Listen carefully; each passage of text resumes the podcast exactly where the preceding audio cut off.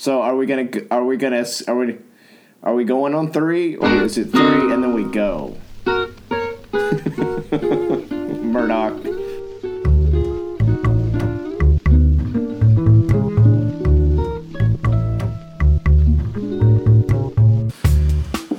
All right, welcome to episode two of Attica Shrug, the podcast about uh, politics and culture that are in the news in the South this week. So, first up, let's do quick introductions again. I'm Wes Cheek here in New Orleans, and we also have with us Chad Watson It's okay. I'm not gonna adhere to the structure anyway. and David Dykes. Hey there. So, let me see what's going on with uh, you guys this week. Chad, what have you been up to this week? I have been preparing kids to take the STAAR, the Algebra STAAR EOC end of course exam, and I have also been preparing kids to take the AP Statistics exam. I'm already bored of this conversation. Me too. And so are they. my- So are all of them. So it's all 4,000 students in my high school. Are they all prepared? Yeah. Do you feel like they're ready to go? Oh, totally, yeah. They're all going to mm-hmm. pass. That's good. That's good to know. Their futures are secure. Futures are secure. All they don't right. get shot. Uh, what about you, David? How's your week been? Oh, not very interesting. Uh, not compared to Chad's. Um, my part of uh, I've been keeping up the end for Southern culture, though. I uh, cook for my school on um, Fridays, all four thousand students, and You don't have uh, uh, well, forty, which is almost four And um, this week I made gumbo, and. Um, Uh, so that was good. I'm teaching about Southern culture. And uh, my helper, Juan Carlos, said to me um, that next week he wants me to make those little pancitos again. And it took me a while to figure out he was talking about biscuits. So I've also brought both biscuits and gumbo um, in a serious way to San Miguel. So that's good.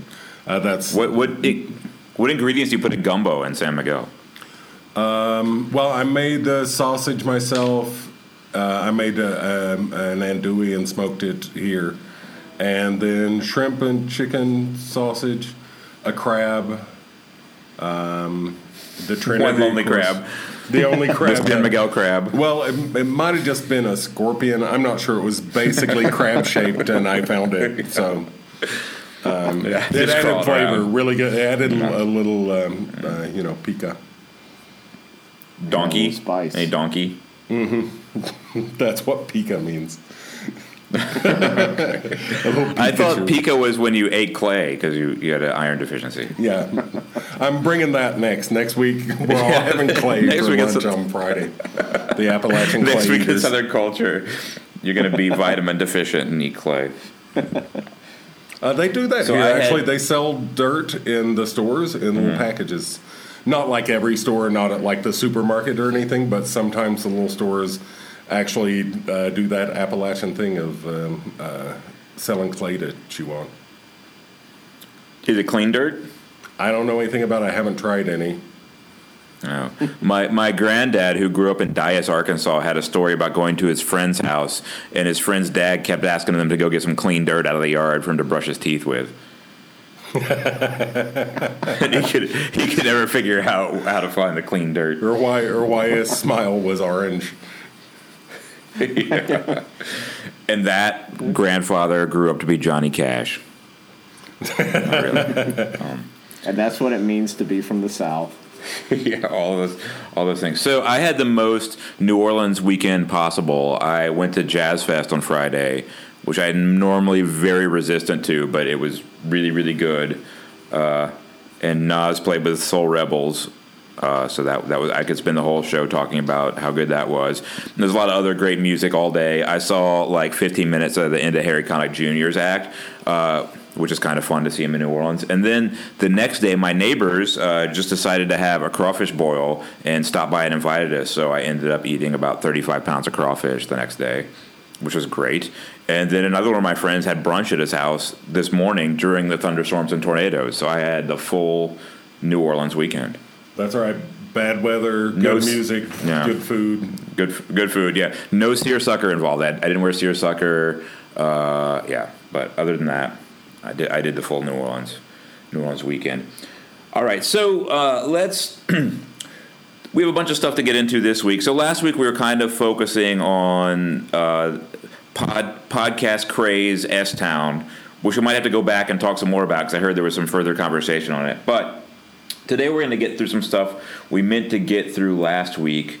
Uh, namely, what we didn't get to discuss was we say we're talking about the South and stuff that happens in the South, but we never defined what our borders are for the South here. So I was wondering if we could maybe try to do that a little bit. Any thoughts? Well, I think that what the South is. yeah. Yeah, Go ahead. yeah. Well, I think it's going to be hard to talk about the South in terms of geography, strictly geography, because of all the border states, because of um, um, like Texas is all one state, but there's kind of a line down the middle of it if you want to draw that line, or you could call all of Texas the Southwest or the South. Uh, there's the old Confederate lines, but I don't think that that does a very good job of defining it either. West Virginia, of course, isn't the South in the Confederate sense at all. It's very much a rejection of that, but uh, it's definitely Southern culture too. So uh, I'm not sure exactly how to do it, but I have a lot of great ideas about how we can't do it. Well, let's get to those in a minute. But Chad, what what were you going to say first? Mine would be I would have thought Texas. I would have counted Texas out of the South until I have lived in Te- now that I've lived in Texas for a decade, and I would say I'm probably like East Texas is definitely part of this. Like East Texas seems like Ca- that's Cajun country, uh, Cajun country, and um, Rick. Cajun country. Yeah, Rick, Cajun country. Friend of the show, Rick Cajun. Rick Cajun. Everybody's favorite upstate New York high school teacher, Rick Cajun. Yeah, and I would say it ends somewhere, somewhere around the middle of the state. It becomes the Southwest. I don't know. It would be, um, and and even like into into Ohio. Uh, I think you know up. It seems to have spread. You know, like you go to Lex. I spent a lot of time in Lexington in college because my best friend went to University of Kentucky, and that is very much a. There's a lot of northern things in Lexington, and there are a lot of southern things in Lexington. But also, you could say the same thing about Cincinnati. Like Cincinnati, it seems to be like an amalgam of the north, northern culture and southern culture. And I've, I don't know if I told this. I told the story about my roommate in San Francisco who, for years, insisted that Ohio, the entire state of Ohio, had nothing to do with the South. But then told me the story about them bringing out the Confederate flag at halftime of their football game because the and I was like, why did they bring out the Confederate flag? Oh, because our mascot was the Rebels. the date. Yeah, I mean, so maybe what we're finding out is that states are bad, bad borders for this, right? So uh, I'll put on my social scientist cap for a second and say, like, what, what would it be that would stop Southern culture from going across the bridge at Cincinnati, right? If it's going to be in Kentucky, what's it stopping it from going to Cincinnati? Like people who commute every day, like, kind of leave it at home in the garage, or Kentucky isn't technically the South we go by Confederate states, right? It's a border state. Right. But in, in public conception, like it's kind of just shorthand for the South, right? Kentucky is, um, in a way that Texas isn't, right? Yeah, with Uh, the, especially the Kentucky Derby and um, the the Kentucky Fried Chicken, the Colonel, and all that stuff. coal mining, the holler, Yeah. Yeah. uh, all of those things. And then also, we yeah, bluegrass. We conflate Appalachia and the South a lot, I think, because we can think of Appalachian culture going all the way like to Pittsburgh, right?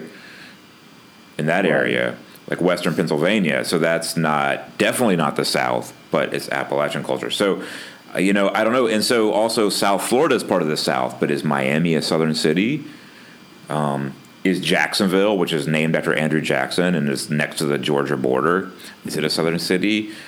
I don't, I don't know. So, David, what were you thinking about ways to not things that we couldn't call the South? You're saying, Well, you know, it's certainly not just the states that seceded during the Civil War, or even just the states that got stars on the flag, which was a couple extras, I think. I think there was one for Missouri and one for Kentucky. bonus Missouri. Yep. And um, it's not. Um, um, I mean, I don't know. I think also that the idea of the South that we're arguing against, a lot of that is um, based on the idea that the South includes mostly whiteness. But the Yeah, South is the South, as I understand the South, and as I've experienced the South, is very much a mix-up culture with a lot of African American culture, a lot of uh, white Southern cultures, a lot of Hispanic uh, people who have come in later but are uh, very much a part of the mix now.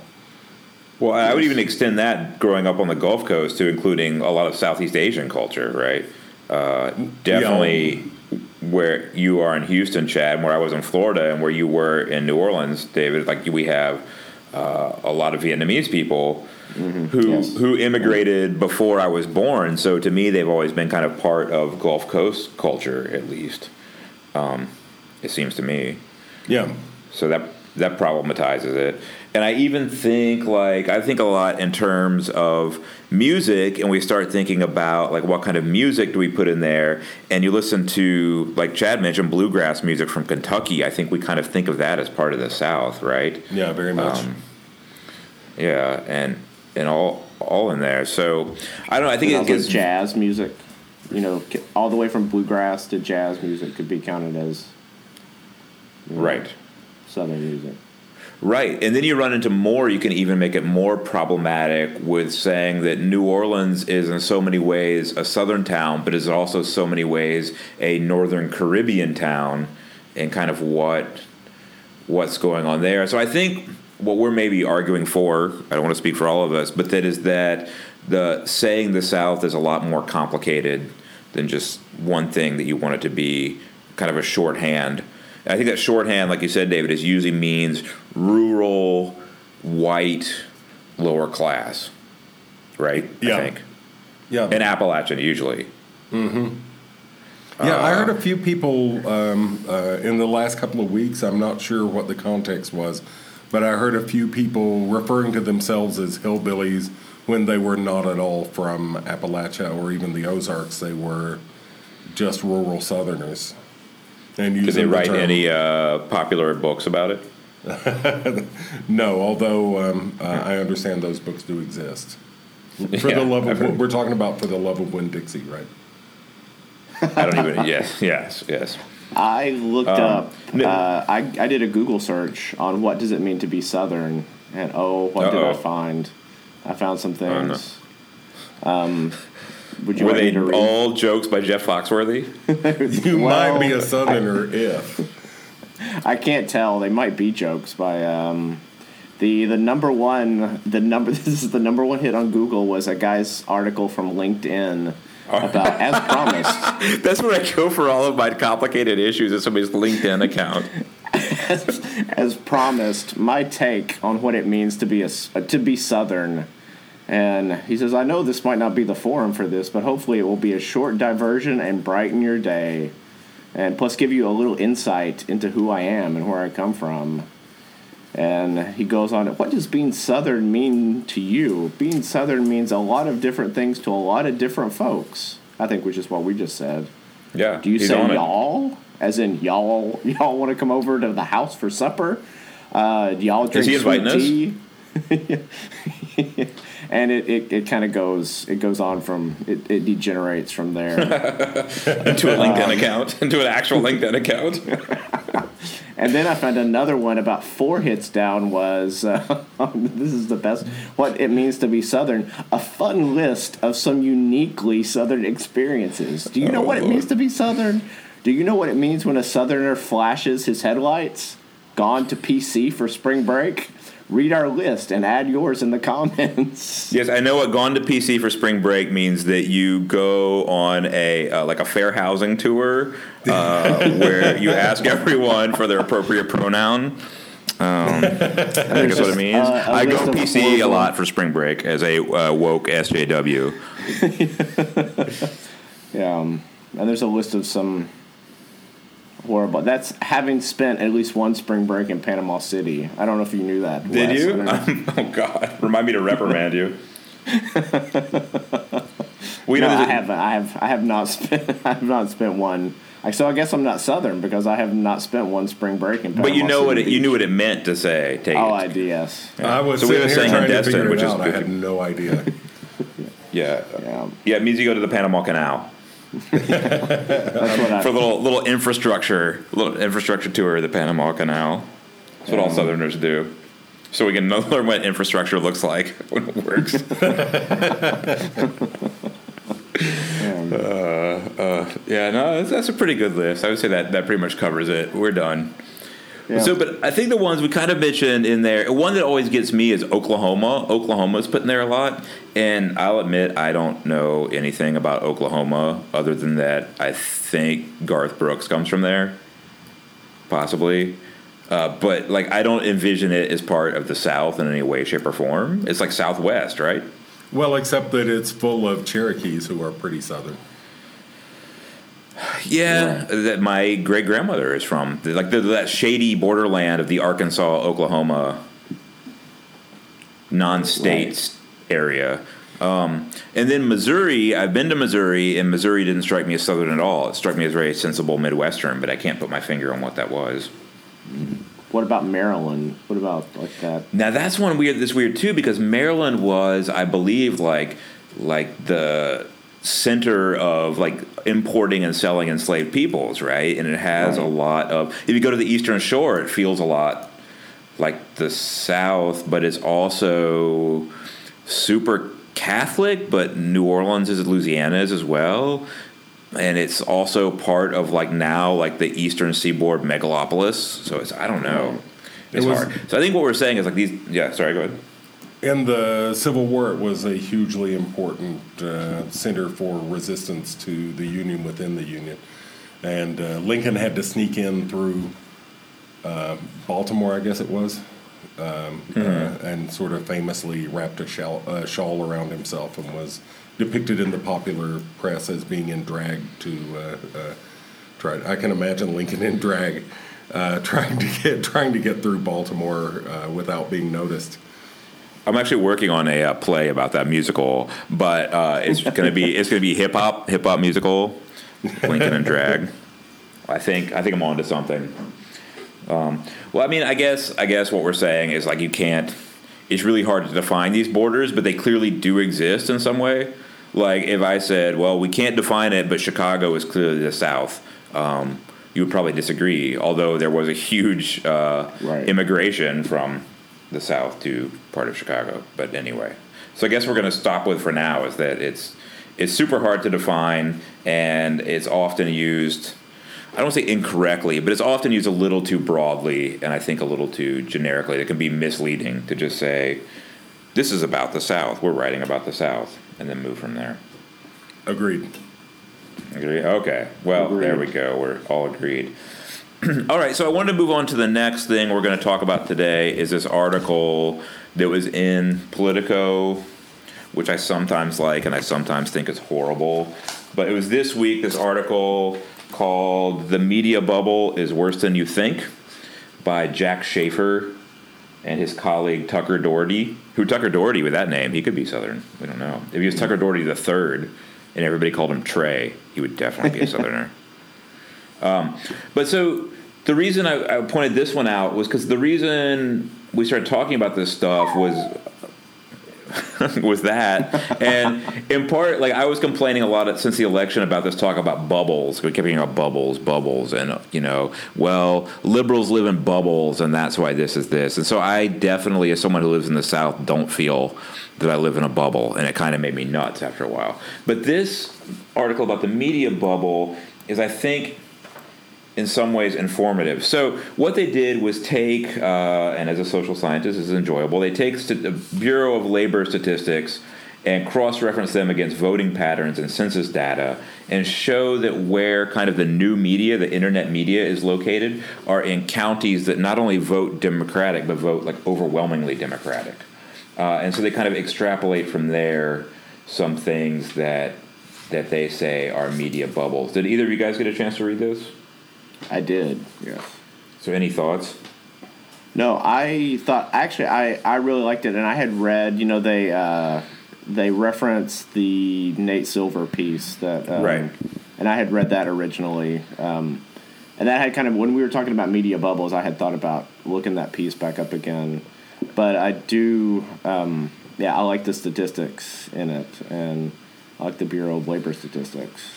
But I found it, um, yeah, interesting in that. Well, they said that it goes beyond like Democrats and Republicans, but the thing they didn't mention that Nate Silver mentioned in his piece was um, the lack of diversity that like in the newsroom. I don't. know, Maybe they did mention. I, I They mentioned it briefly, kind of as saying that's something that also has to be considered, but they didn't. I think it was one sentence. They kind of mentioned it briefly. Yeah, and I thought it was interesting that most of the the internet. I think it was the internet jobs were in counties that had like the median, like their median income was like sixty one right thousand dollars, which is like seven thousand dollars over. over the median, yeah, right? Yeah, over the median. Yeah, like I guess the the did I say that right? Count the county income was like the average income in their counties was seven at least seven thousand dollars over the national median income. Yeah. David, did you get a chance to look at it? I did. I, um, but I have a, a few problems with it. One of them is that it's um, it seems to kind of work from the assumption that you can't live in a city and know or say anything worth, uh, worthwhile or understand anything about people who don't live in cities, or that um, the media I don't know. It's the idea the media shouldn't be based in major cities. Um, just to, to me, all of that seemed uh, sort of problematic. The other thing is, and this is a whole conversation about the bubble. The problem I have is the media says we got it totally wrong about uh, Middle America, and we were wrong to get it totally wrong about all of Middle America. So let's talk about ourselves and how and why we got it wrong instead of actually focusing on Middle America. Instead, it's just a, a mea culpa as a way to talk about themselves again, and for that to be the, the focus of the conversation. Because there's media being produced all over the country. You know, there's media out of every small town. There's small town newspapers. There's all the rest. But people like media from the big uh, cities. They like, um, you know, CNN for whatever reason. Uh, they like all different sorts of. Um, they like Fox News. Uh, Fox News didn't get it right. And one other thing, I know I'm kind of going on a tear here, but one other thing is I don't think that it at all acknowledges how much that division is created by the media itself. That they create this version of Middle America that was not strictly true of Middle America before. Fox News did a huge, made a huge change in the people that I know in my life who are conservatives. They're very different from conservatives from the ones that I grew up with. And I think that's because of the media, not in spite of the fact that the media has been ignoring them. Yeah, I think uh, there's a lot of stuff going on there, but I think all that's true. And I think that's one of the weird things. I think that conservative media gets a pass on being media. So, like, yeah, we're not counting uh, Fox in this, right? We're not counting Breitbart in this. It doesn't seem like. Um, and and uh, also, like Fox is headquartered in New York, right? They point they point out in here, Fox's headquarters are in Manhattan, right? So, and also, David, to go back to what you're saying, like, yes, I think this isn't where I was going to go with this, but since you bring it up, Fox has drastically changed like what conservatism is because I remember uh, conservatives I know growing up, we would they were really into watching Nova and Jacques Cousteau and reading National Geographic, right? Um, and they still like had issues with racism and kind of didn't like authority so much and probably didn't want to be taxed and, and had a lot of ideals that were conservative, but they weren't um, aggressively rejecting kind of modern culture and, and science and things like that in an aggressive way that I think Fox has kind of weaponized them to feel isolated. And I think you're right. I think Fox and outlets like that have created this identity within them that tells them that they aren't part of the mainstream and and works to kind of divide them out from that. Well, something I, I can. I mean, to go back to the article about they talk mm-hmm. about how the sh- the shrinking of the newsroom and the shrinking Right. of Yeah. Local paper, and I can say just anecdotal evidence from like the Claiborne Progress. I remember growing up, you know, it wasn't like always breaking stories, but these were all local reporters or local columnists reporting on news in Claiborne County.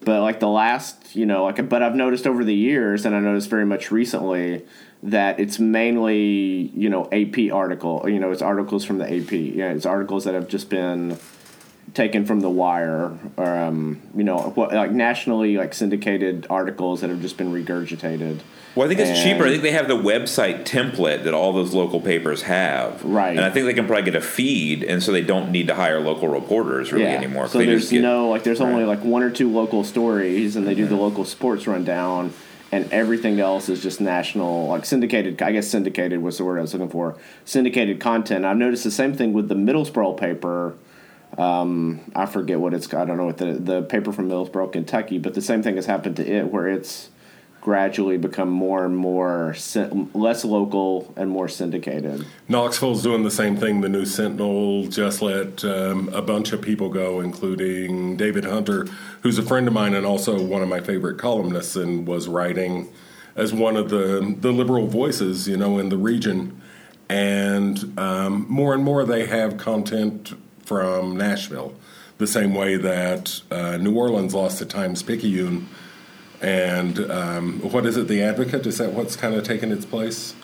Yeah, the Advocate is was which was a Baton Rouge paper, but has uh, kind of taken over because the Times Picayune has just been gutted. Yeah, and uh, you know, it went from a Pulitzer Prize winning, multiple Pulitzer winning, uh, Right. famous old school newspaper to a website with celebrity stuff on it. Um, Yeah, and uh, having its building sold off now, and it had cut back to like three issues a week and things like that. and so, yeah, I suppose there's a certain amount of truth to um, the fact that just the the capital model for news is part of what's pushing it all together. It's not just that people have a taste for that, but most people would still rather read a story about Beyonce than about their city council member. Well, actually, Beyonce's on the city council here, so I Uh, well, you know, where there's, a, where there's a choice. Right. Sure. We have both. Um, but yeah, and I think I'm trying to even think what the paper's called in Fort Walton now. It's changed its name so many times. The, it used to be the Playground Daily News, but like their their website is almost it's called the Playground. That area is called the Playground area. I know you, there's no reason you should know that. Um, but they their website is so absolutely unreadable that I don't even bother looking at it anymore because it's mostly pop up ads. Yeah. It looks like when when Homer Simpson built his own website. Yeah. It looks like that, and I can't figure out how to read it, and so I just don't read it anymore. And I think part of that was just they were trying to figure out how to monetize a, a you know a failing industry. Um, and the Destin log is still published, but it's kind of so small. I think it's kind of just self-sustaining. I don't even know who works on it, but it still does. You know, like charter boat captain lands big fish and stories like that. Yeah. They really whittled down the the log. Yeah, yeah. Well, I was thinking they took a hatchet. They took a hatchet to it. yeah. Yeah, that's what it means to be southern, whittling a log. Eating dirt, whittling a log, while rejoicing in your racism, stewing in it, marinating in it, if one will.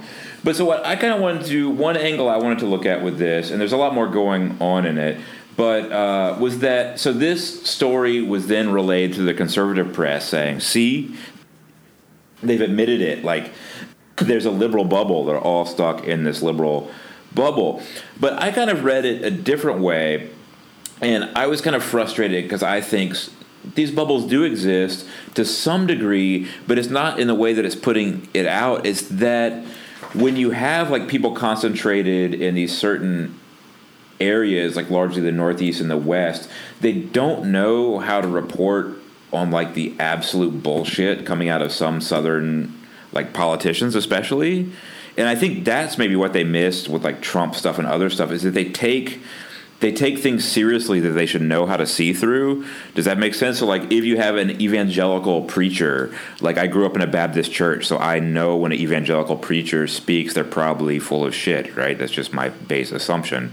Um, not that I don't like some of them, but I think uh, Willie Nelson has the great story that he told on Fresh Air that I love, where he talked about singing in the juke joint on Saturday nights and singing in the church on Sunday mornings. And Terry Gross said, "Well, uh, you know, how did you kind of?" Uh, work that like difference for audience. He's like, well, it was the same people. We just didn't admit it to each other. Uh, so, so I think there's a lot of that missing. And so this talks about like, well, how did big media miss the Donald Trump swell? But then my question is kind of like, why are the media so bad at calling out this particular kind of hucksterism? And I feel like a lot of these southern political figures that the media gives credence to uh, like are just so easy to see through and so laughable, and you recognize them as these these doofus archetypes, uh, and that instead of treating them that way, we treat them like, oh, this this must be their honest culture. They must be honestly feeling and experiencing these things, rather than just seeing them as ridiculous. Well, yeah, um, and it's not just that's not just Southern though. I mean, you know, you find the anti-gay rights conservative who gets busted with a prostitute and crack, or in a hmm. bathroom soliciting sex or whatever is a common trope that we go back to again and again. And everybody who was hunting for uh, Bill Clinton's head for um, cheating on his wife was cur- was at that time cheating on their wife and uh, that level of hypocrisy is nothing new, but I think that maybe it's gone so far beyond the personal now that there's, um, um, you know, did does Donald Trump mean anything? Does Donald Trump mean anything that he says? I don't know. I don't even know if he understands what he's saying half the time. He's just saying whatever comes into his head and maybe that's a natural outgrowth of what you're talking about, where there's uh, not much accountability um, for hypocrisy. Takes you to the point where if your words don't mean anything, it doesn't. Eventually, gets to where it doesn't make any difference if they mean anything, even to you. Right. So let me. Uh, sorry to keep in order, but so I think maybe what I was trying to say was that I think that these the bubbles they're talking about here possibly you don't have that many journalists who are from the south or from the rural south or especially from like lower class backgrounds. There's a huge class bubble that they're not talking about in this.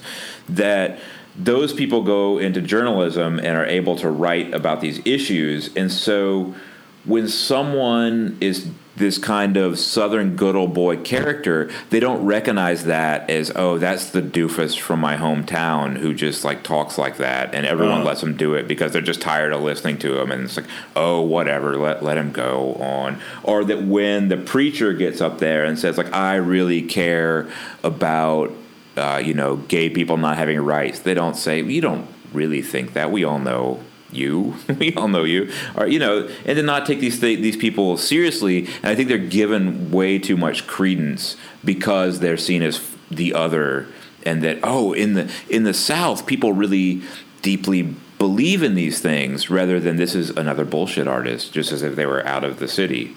I don't know. I hope that you are not wrong in that but i think an awful lot of people in rural communities do buy that. And, you know, I, I think that a lot of, to the degree that they really think it through, I think a lot of them, for example, really thought when they said, Donald Trump is a flawed vessel, but God is using him. That they really truly believe that, and I think that you know the same thing could be said of their preacher or whatever. That um, um, um, a lot of people in the South are, and in rural culture, and just in general, a lot of people are capable of holding two completely separate set of values and understandings in their head, and acting on the self-serving one and talking about the community-based and selfless one and and uh, religious one. Yeah, Chad. Any anything about that? I want to say, I mean, I I I agree, I'm, i agree with more with uh, Wes. I think maybe I maybe I see the good in people a little bit more, but, but um, or maybe I don't. Maybe I don't see the good in people, but um, but but they but you don't. I think you don't get the diverse. There's. I mean, I like the voices are not as diverse in some places that there's people are reported that the New York Times might be reporting on in the South, but you don't get the diverse voices. Like you don't get the you get the evangelical preacher. You don't get the the guy from the liberal the quote the more the the more liberal like Baptist church Right. where they let you wear blue jeans. and and Right. Well, that's they have true. the contemporary service. Maybe they should get more people who don't have college degrees working at the New York Times. Well, I think journalism talking used to be that, right? Like, yeah, journalism used to be kind of like a working class pursuit. It was like a trade where people like worked up through it. Well, that's Right, true. like My you would- father was a newspaper man. He never graduated from college. Yeah. Yeah, and I think there's some. I think there's a huge class component to it now because I know, just anecdotally again, like media, younger media, kind of internet media. We have a lot of that in New Orleans and stuff, and a lot of people were people who went to really nice high schools and went to an Ivy League school, and then could take an unpaid internship at a decent Yeah. magazine or newspaper, and that's how they got into the business. And I don't even mean that as an insult. A lot of them are really good writers and really good journalists. It's just that's the way you get into the industry now I agree. Yeah. is you, you take the internship, um, which which And- you know most people can't afford to do. lots and lots of industries. That's not just the newspaper industry. That's also in politics, um, uh, big Oh, sure. law offices, all different sorts of um, um, businesses in the U.S. now have a sort of class barrier that is determined by the unpaid internship. Yeah, and I was even thinking about with this article. You might remember, Chad. You probably remember, like back when Air America first started. Um, and I remember I was in Japan, and I was so happy because when I've been in America, you know, there was no left wing radio forever, right? It was Rush Limbaugh, and then like Jim Hightower was out. And I remember Jim Hightower was the only left wing radio in America, and the only time I could find him was driving from Tuscaloosa to Memphis at this one corner of Mississippi. I could pick up a show for about 15 minutes on the radio, and I would actually like write down what station that was and look forward to it. I get like 15 minutes of like left wing radio, and also there's the same like Ch- Chattanooga had like one left wing political station that I would get driving through like once a year, and that would be it. And other than that, I would listen to like the Dr. Dean Edell show because he thought that uh, marijuana should be legal, and that was like the most left wing you could find on the radio. So like when Air America came out, I was super excited, and I liked it a lot. But everyone, almost everyone on there was like northeastern, I think, for the most part. Yeah. Um, it was very kind of New York centric ish. Uh, and so it, it seemed to me like a lot of like voices that I like and people are interested in, but a lot of people who are like kind of already friends outside of that and kind of had the same social circles and were like talking about the same stuff. And I didn't hear that much diversity of opinion, which was disappointing to me. Yeah, like I mean, that was one of the complaints with Air America Radio. I mean, there was no. They just said the same thing over and over again, the same way Rush Limbaugh said the same thing over and over again. It was just something that you could agree with that they were saying over and over again. Well, and that's still. Chuck D would show up. I think that's still true of um, political broadcasting across the spectrum now. I get tired of listening to political shows in general because of the level of um, of just repetition of the same story over and over. I remember when Rachel Maddow was doing Bridgegate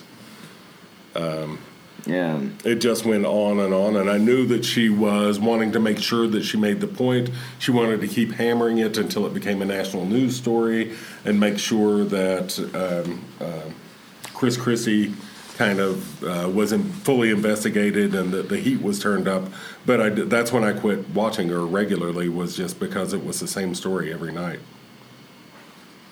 Yeah, I've sadly I've kind of given up on MSNBC lately, and it's not anything they did. It's just yeah, it's like I, okay, I know what you guys are going to talk about. I don't know. And I, I, thought, of, I guess I've thought of this while re, um, the reading this article and about how, yeah, that we that I I'm more prone to read yeah the New York Times or the Atlantic or but that we people people don't read more diverse you know people don't read things that are uh, counter to their opinion which is I think something I've kind of picked up on uh, in Chapo Trap House like something they do that they read that they're pretty I mean they're a lot more well versed in like the what goes on at the New Republic and things Right. like that than Which I think the left should totally do. Like, I think we should know what the other people are talking about, it seems to me.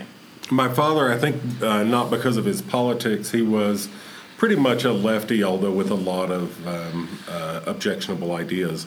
But um, he got uh, magazines and newspapers from all the way across the spectrum. So I grew up in a house full of, um, you know, the New Republic and uh, um, Utne Reader and um, you know Bill Buckley and uh, uh, everybody across the kind of across the spectrum in major news. And back in those days, when I was little bitty, back in the '60s, um, I think maybe still most American cities had a morning and an evening paper, and very often one was a Democrat leaning and one was Republican leaning.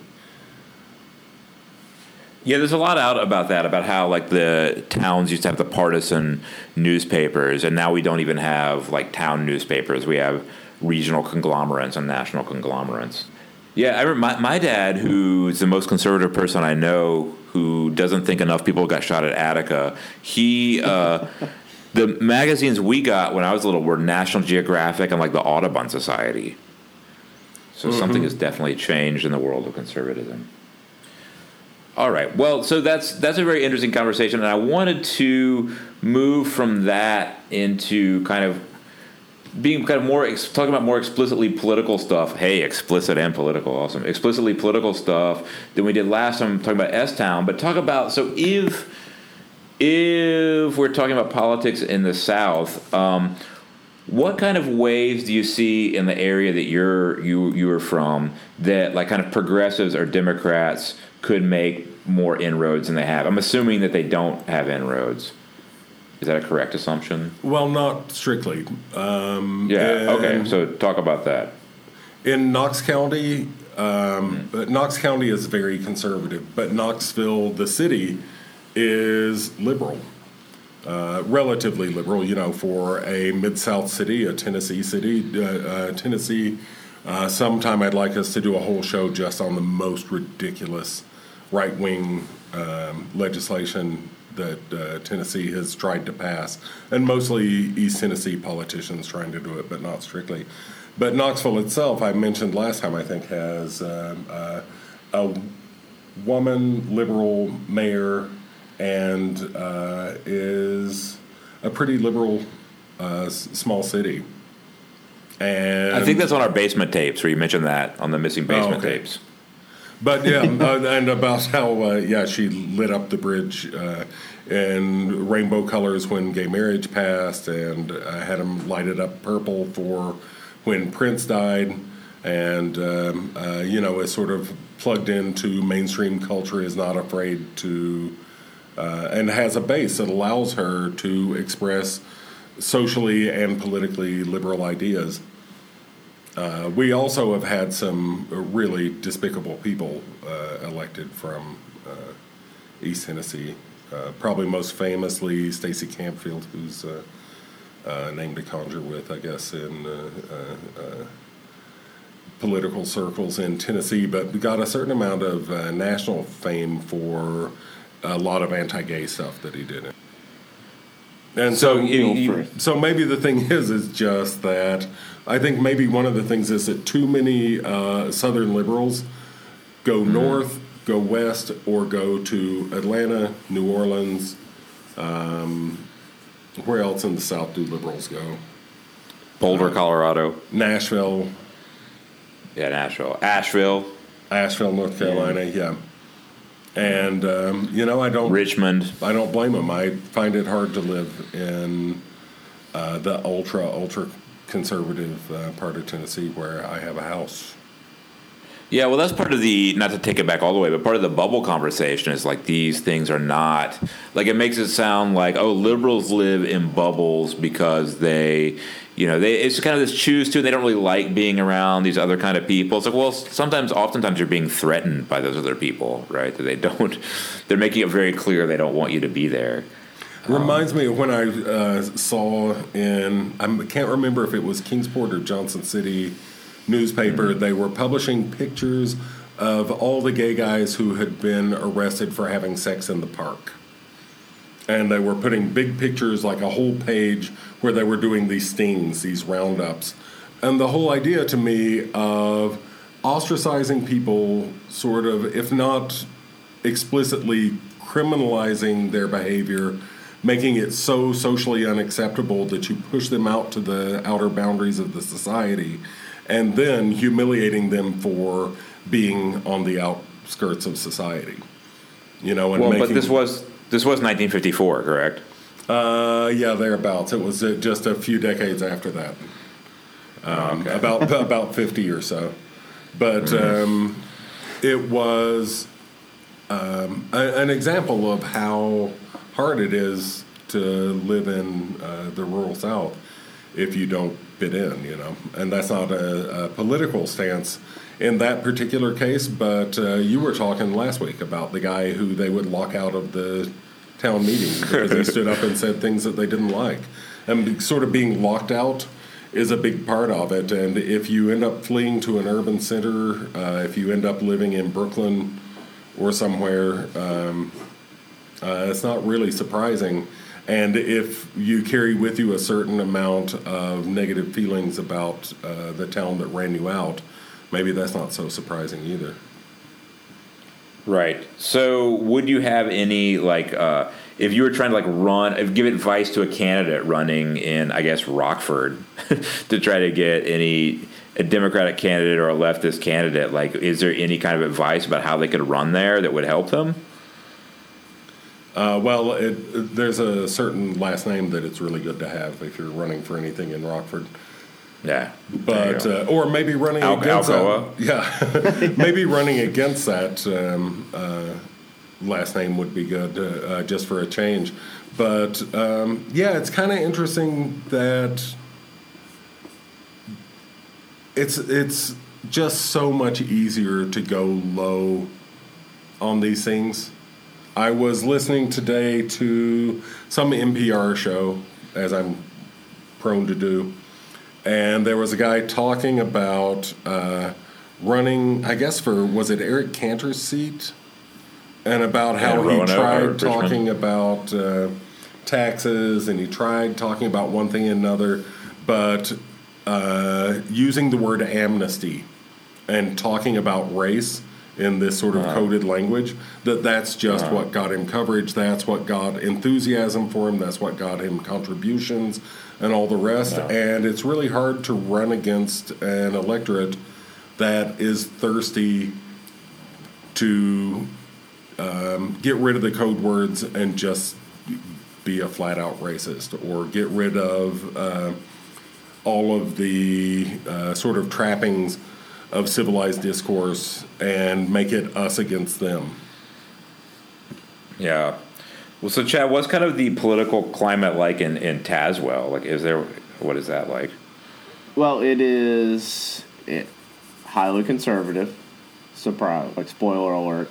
Um, but actually, recently the mayor, uh, the mayor of Tazewell was elected, and he came to my dad's funeral and he was telling me like we had this long conversation because I went to I went to high school with his son, um, and he just that he was like he was he hurt like he got a spe- like he did some sort of like they did a rush like inauguration to where he was inaugurated into office so he could try to the I guess pro Trump some of the pro Trump like administration the people that were the pro Trump politicians like he was really he's really anti Trump and so he was gonna try to clean house on some of these pro Trump people that were in City Hall while he's still, you know, while sort of like in this hurried up inaugural term. And I know there's a lot of people that actually there's a lot of young people that are involved in the local politics, like where I, that I grew up with and went to high school with, and some of them are, you know, ultra conservative and very conservative, but some of them are not so conservative. Like some of them are more moderate. I wouldn't call them liberal, but they're definitely moderate. So that's kind of the the climate in because a lot of a lot of the old Tazewell guard is probably a lot of the older politicians are starting to fade away, and some of the older political families are dying out. So that's kind of leaving room for new people to come up. So. Well, so is there a way there? Like, do you see for like a Democratic candidate or a candidate more on the left, like run for office there?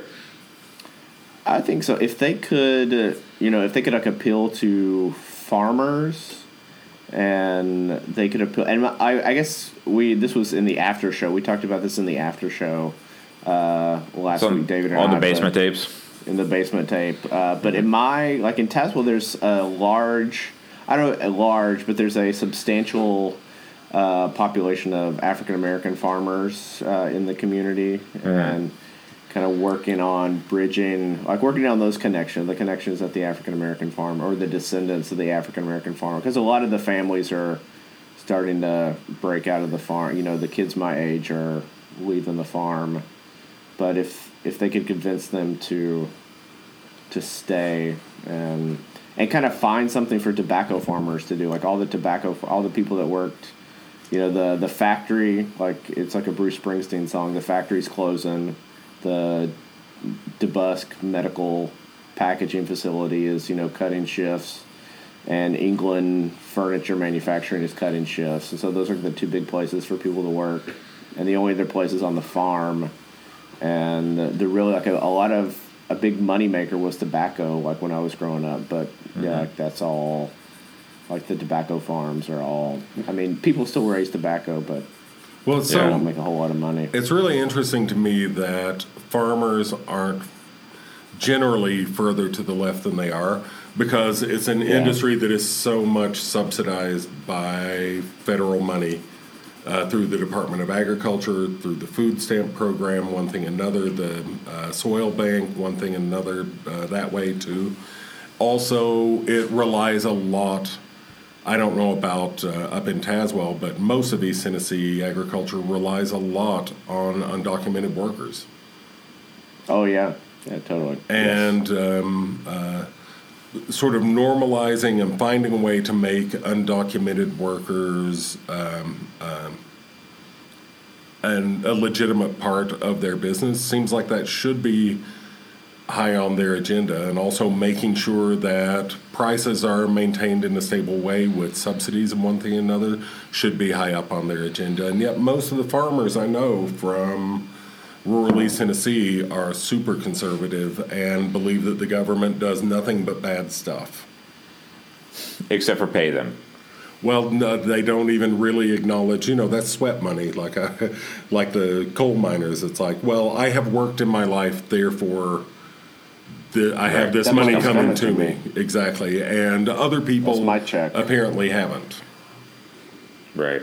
So I was kind of thinking about this this week, and I'm going to put on kind of my uh, social scientist hat for the first one. But I've been thinking it's kind of this this overarching narrative about neoliberal urbanization. Sorry to get boring. Uh, hasn't been translated in kind of a democratic politics way, and I think the the right with Fox News and Limbaugh and Breitbart have done it very well without like saying those words explicitly but they've kind of taken everything that people don't like about modern society and urbanization and and kind of blamed it on f- forces outside of what it really is. And this is a kind of a big request, but I think that if the left in America could kind of come up with a better narrative about neoliberal urbanization. And so I should kind of quickly point out neoliberal is a very problematic word and used lots of different ways. I don't mean like new Democrat or third way Democrat, but I mean like uh, market based priority on market based economies with like the government is supposed to subsidize and kind of provide the structure for these market based economies without putting regulations on it, right? And so I think you hear people on the right, and I hear a lot of people in the South complain about kind of the effects of neoliberalism, but they don't have any kind of words for it or any kind of consistent narrative. And I think if, especially where I'm from, if you could start putting a narrative around overdevelopment, like you could, I don't know if you'd win, but you would start having people listen to you in a way that I don't think the Democratic Party does very well. Um, so, Right.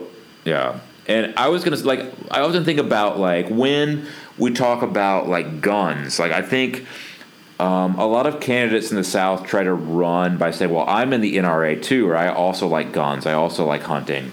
Um, and they're kind of scared to push back about the NRA. And the other choice you're given is to push back really hard on the NRA and say like, why don't you care about this, this, and this? And I, you know, I despise the NRA as much as anybody, but I wonder why you don't try running on a message like for me. So I can still.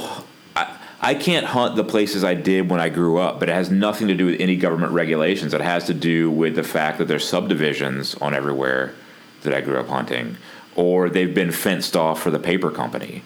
So I always wonder why don't we don't talk about like uh, it's not the government that's taking your guns; it's the developers who are taking your hunting lands. Or the same with oysters. Like we used to be able to get oysters out of everywhere, and now we can't because of golf course runoff has killed all the oysters. But we don't talk about it in those terms. That overdevelopment for the tourist economy has killed oysters. So you can't go out and get oysters anymore. But it's kind of put into, oh, you know, these modern times are changing, and that's immediately put off into being a conservative argument.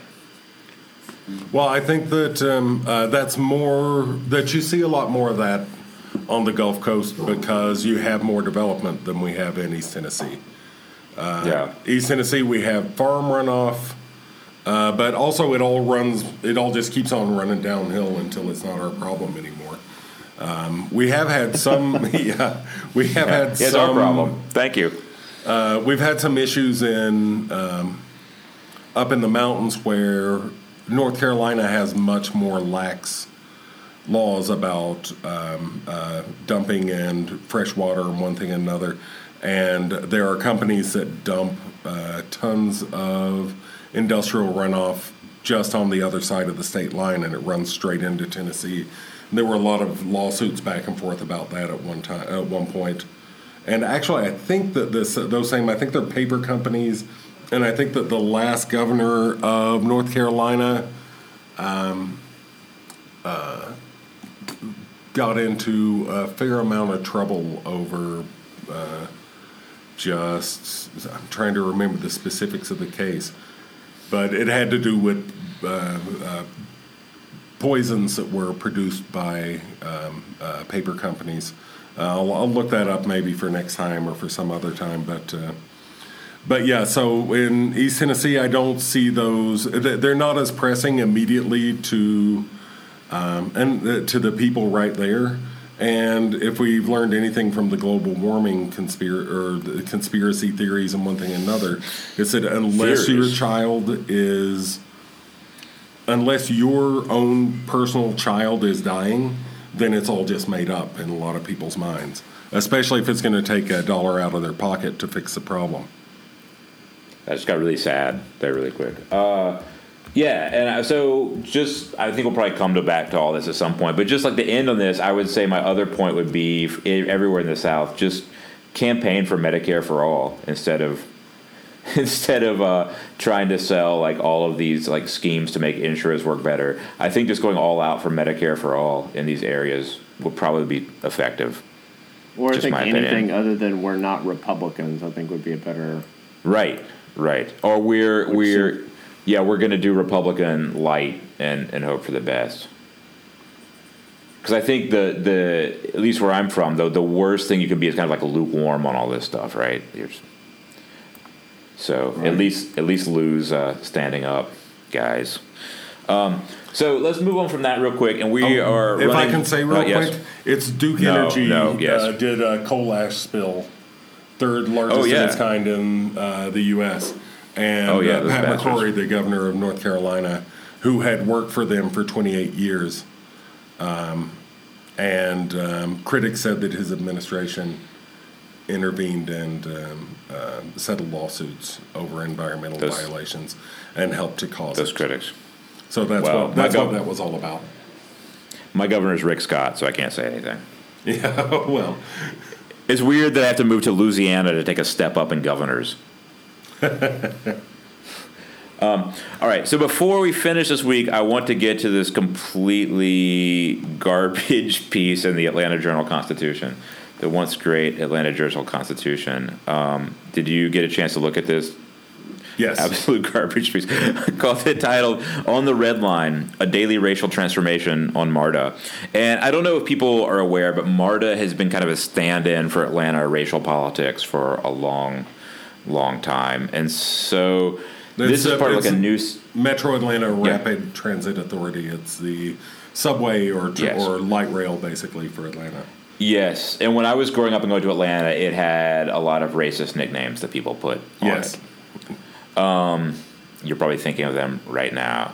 But this article, the funny thing is, it's part of their new re, re re uh, colon race reporting project, which is dedicated to covering both the tensions and the opportunities created by racial and ethnic exchange in Atlanta and Georgia. Um, and my favorite is just his uh, kind of byline here is Melton Bennett, comma Cumming. So I hope this is where he's from and not his current status. Uh, He's from. Cumming, Georgia. Yep, uh, county seat of Forsyth County. Wow. Yeah. Uh, So here, I'm just gonna. This is pretty short, so I'm just gonna read through it and and uh, comment comment where you may. Okay. Here's here's Melton Bennett Cumming. Uh, taking the MARTA train from the mostly white northern suburbs down to the airport captures a cross section of the racial makeup and divide that exists in Atlanta. Wait, wait. As my f- Can yes, I can I interject there? yes, please. Forsyth County is not um, the mostly white northern uh, northern suburb. It's uh, the scene of a lot of civil rights protests. One thing and another. They basically burned out every black family in 1912. And Oh, yeah. when I knew people who lived in the area in the uh, 80s, there still were no uh, African Americans living in Forsyth County. I think there might be a few families there, but it was a sundown city, which was to say a place where they actually literally had signs that said that if you were black, you needed to not be in that county after sundown. So it's uh, just to give a little bit more context than the mostly white suburbs. yeah. Okay. Uh, yes. As my fellow white passengers and I pull out of North Spring Station, we add more white passengers at the f- next few stations as we pull toward Buckhead. As we enter the heart of the city, African Americans begin entering the train, and at five points, the racial makeup of the train has flipped to predominantly African American. Yeah, because you're you're driving, you're riding a MARTA train into the heart of one of the, you know, the heart of the New South, which is a majority African American thriving city. So I would imagine that would happen. Um, okay. He continues, I watch as the African American passengers entering the train look for seats next to other African Americans, and I watch white passengers seek out other white seatmates. I see the uncomfortable looks of white people who think the black kid dressed like a gang member is going to sit next to them, and then Is he the sigh of wearing like relief as he jacket that passes by. says sharks or jets on the back? Yeah, well, he's dressed like uh, just like Tony Soprano. he's like, hey, forget about it. he's, he's picking up the garbage. I'm just collecting garbage. I'm just a jar gar- sanitation collector. He's probably wearing like a Braves jersey. he's wearing like a Braves Dale Murphy jersey. Look at this gang member. He's a Mormon. Um, okay. Oh, this guy. I mean, also like uh, he sees African American passengers looking for seats next to other African Americans. I imagine that's like ninety percent of the train. It's a MARTA going through Atlanta. Like, chances are. Anyway, that's like riding a train in Tokyo, saying that Japanese people seem to sit next to each other.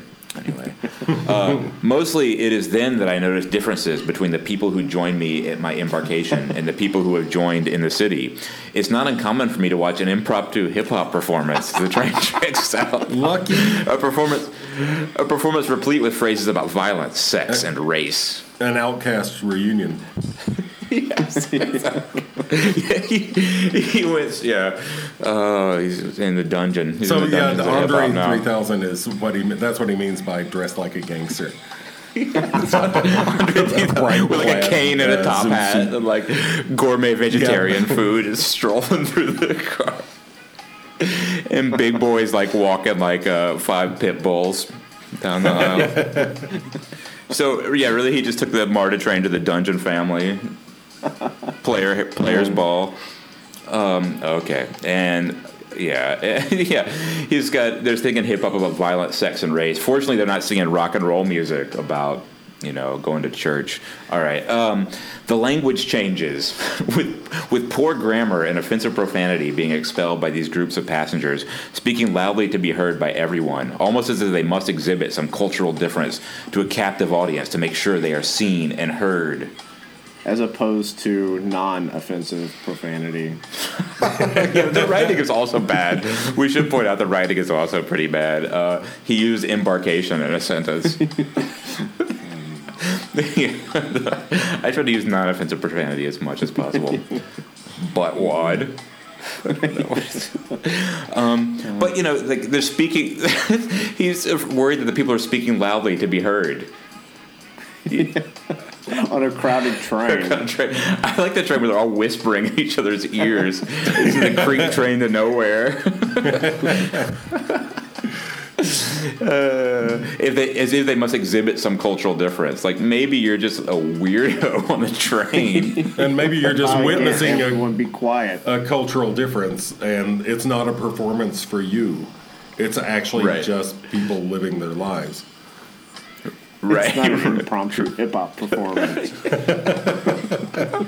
uh, okay. He continues. The behavior can seem aggressive, with the occasional comment from one of the African Americans Man, we gotta chill. These crackers don't like that expletive. That's non offensive. Um, uh, I, I, wonder if he really uses the word expletive, because that's not offensive. uh, man, we gotta chill. Um, he says, I absolutely feel like an outsider, and no doubt. There is nothing I can say. There is nothing I can do. what is he gonna do? What is he gonna do? Is he gonna Bernie Goetz? Stop your expletives. Everyone, f- please whisper. For the love of God. I feel that the grammar level on this train has descended since we left Buckhead.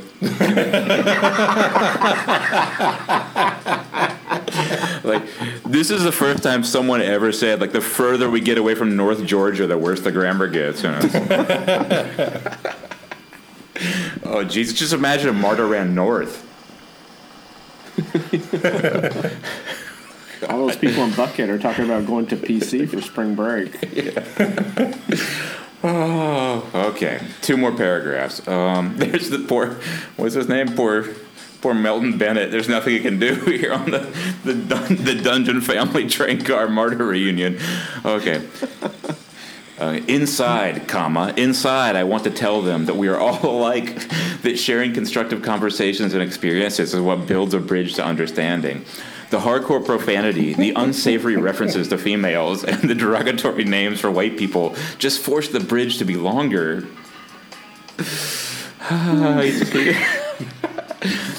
That's appropriate. The, he just wants everybody to be alike, sharing a constructive conversation, whispering to each other on the Marta train. Whispering constructive conversation is all they do up in Forsyth County. hey, hey, guys, leave, leave the city before it gets dark. Uh, okay, here we go. Of course, this does not represent all African Americans in the city or even on the train. Well, then why write the fucking article, man? yeah. What? What are you talking about?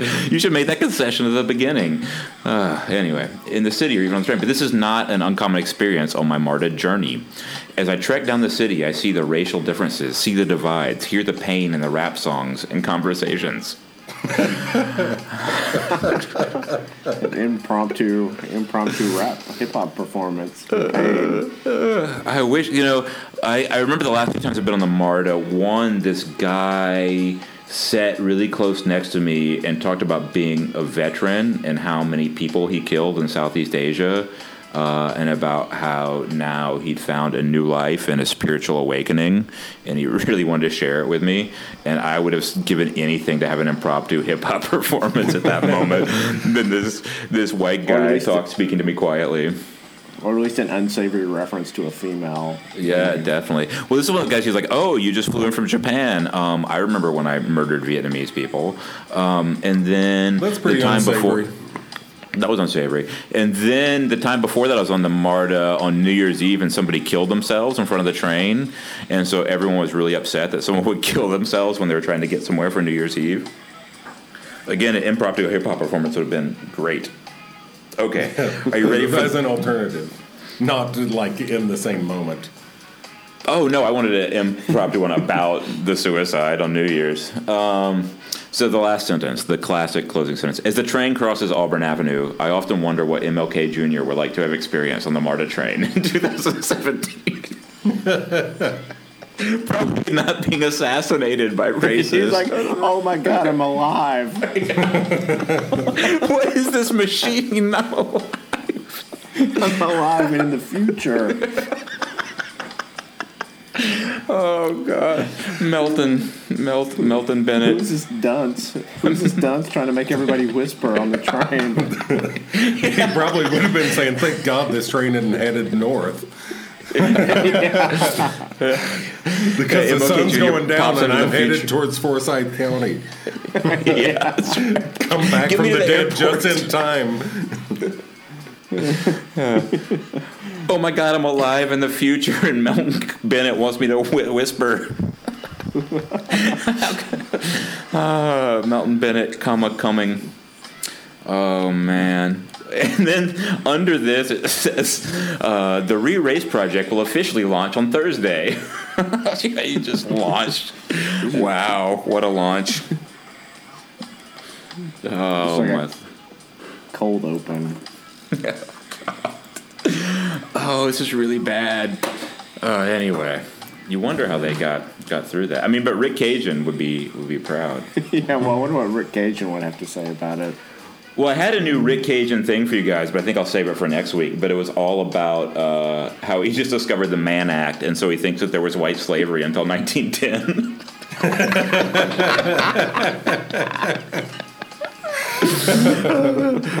So sadly, Rick Cajun is not on Twitter, but he's all over Facebook. So if you want to hang out and look at Rick Cajun, also he said he put up a picture of um, Jazz Fest. It says New Orleans Jazz and Heritage Festival. Like what a weekend to destroy your heritage. And it's like Rick, I don't know if you know, but like uh, like statues about the Confederacy and Jazz Fest are probably slightly different versions of heritage. One being much better than the other one.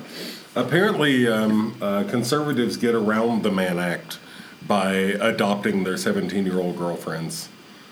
Um, or at least if they're uh, Ted Nugent. yeah, the new. I thought it was the Nuge. Uh, that's, that's how he managed to uh, get around the Mann Act, which says you can't uh, transport a minor across state lines for. Uh, illi- Oh, I, I know for- what it says. For Believe me, I know. believe me, I know what the Mann Act says. for illicit language or purposes. I try to schedule all my relationships around the Mann Act. uh, by the way, rip Chuck Berry, rest in power. Speaking of the Mann Act. All right, well, anyway, we're over time. So I think that's going to be uh, all for this week. I will uh, talk to you guys next week. Thanks. All right, thanks. I regret nothing. Right? As you should. Over and out. Over and out. Melton Cummings.